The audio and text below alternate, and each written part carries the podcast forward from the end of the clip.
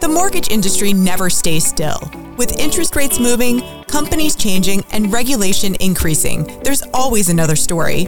This is The Principal, where we break it down daily and take a deeper dive into the issues. I'm Christine Stewart, Editorial Director for the Mortgage News Network. Let's pay it down. But first, a word from our sponsors. This podcast is brought to you by PennyMac TPO, the lending partner with the products, people, and technology to serve your customers and help you grow your business in the best ways possible. It's why they say at PennyMac, greatness lives here. PennyMac TPO is division of PennyMac Loan Services, LLC, equal housing lender. NMLS ID number 35953. Loans not available in New York. Licensed by the Department of Business Oversight under the California Residential Mortgage Lending Act. Conditions and restrictions may apply.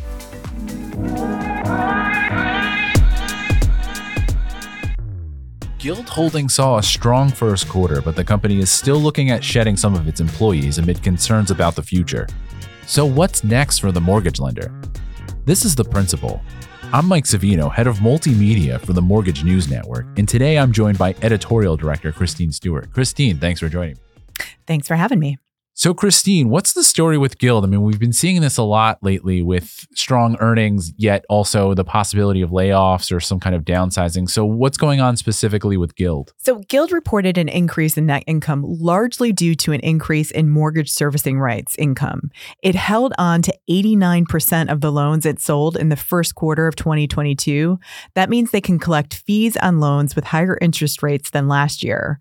But there's also a recognition that loan originations are slowing because of those increasing interest rates, but it's not enough to stem those layoffs from the boom times. So, is there is there something we can see with Guild and see a trend here? Are we going to see mortgage uh, mortgage companies looking at servicing or other ways to supplement their origination? Yeah, this is definitely a trend called a not so secret weapon. Um, during the pandemic, the low interest rates meant that money being held in escrow wasn't earning as much interest as it is now, and the ability to earn money on the money held in escrow is worth a lot more this year than it was the previous years. So, a lot of mortgage companies um, used to get rid of these servicing of loans. But I recently went through a refinance myself and I saw that the mortgage company held on to the servicing of the loan, but the loan is now held by Freddie Mac, according to a letter I got in the mail.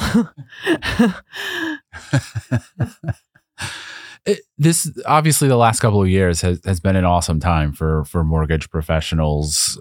You know, plenty of plenty of profit to be made with this housing boom.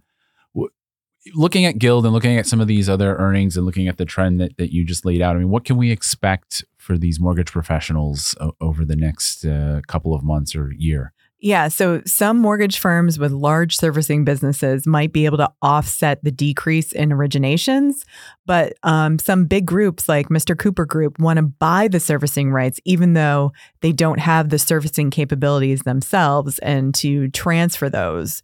So a servicing relationship may be a way for a company that can actually pitch other options for refinancing, um, you know, to to make up for uh, you know the the current slowdown. And I think that obviously the changes in the mortgage industry overall we've seen this with with better.com we even saw it with with mr cooper group announced like 250 layoffs even though they had a really good earnings report so i think that the mortgage industry in and of itself is is right sizing and trying to figure out which revenue streams during during this economic time are going to be able to bring in the revenue and and how many employees they need to to balance that and continue to maintain their profitability. Yeah, we even saw the Mortgage Business Association say this more so from the employee side. It was either Thursday or Friday. Uh, they were talking about how the financial sector overall remains strong. Obviously, we're seeing some shakeup within uh, the mortgage industry, but they expect some of those workers may find work somewhere else within the financial space because the the the financial industry overall does seem to to remain strong.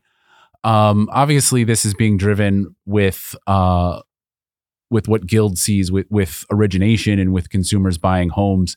So, what can we what do we expect to see going forward? Are we seeing indications that uh, customers are getting out of the market? Because we we keep hearing conflicting things that the rates are going up, but demand is still there. Obviously, purchase applications made a rebound last week. What do we think we're going to see in terms of consumers and, and demand for purchase loans? You know, consumers are getting more pessimistic and they kind of have this negative um, attitude right now about credit avail- availability. And they're worried about the impact the housing market is also going to have on on rent. If you can't get there, if you can't, you know, get to to that purchase loan you're you know you're stuck in an apartment and you're paying increasingly high rent and you want to be able to get into the housing market and it's just not possible right now. And we're also seeing that consumers don't expect their salaries to keep pace with inflation. So they're really between a, a, rock and a hard place at the moment and you know uh, and the housing inventory is what it is and there's not a lot of people if you have a mortgage interest rate of 4% you're you're not going to be looking to refinance at this point as as the mortgage rates climb to 6% which is where they're expected to be probably by the end of the, year. the ironic year. thing is if if prices start to come back down which would seem to be a good thing for buyers that might be a reason for more people to not sell their homes they're not trying to cash in on this hot market so it's just like there's no winning, I guess, if you're a buyer right now.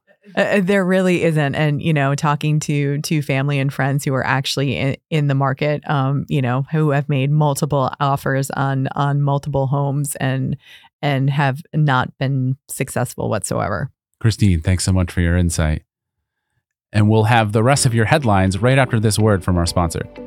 This podcast was brought to you by PennyMac TPO. Visit tpo.pennymac.com to learn more about becoming a partner and starting your journey to greatness. And these are your headlines for today, May 9th.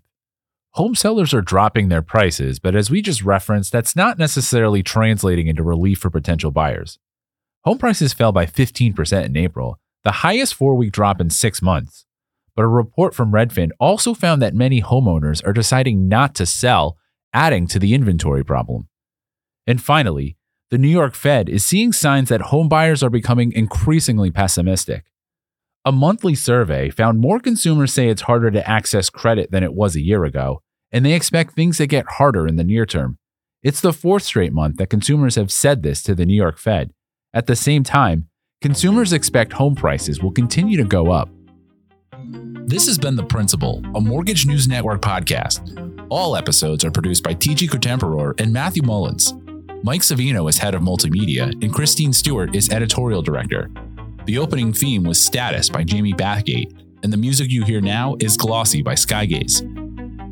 You can find episodes of The Principal at www.mortgagenewsnetwork.com, or you can subscribe wherever you get your podcasts. And don't forget to rate and review so that others can find it. Thanks for listening.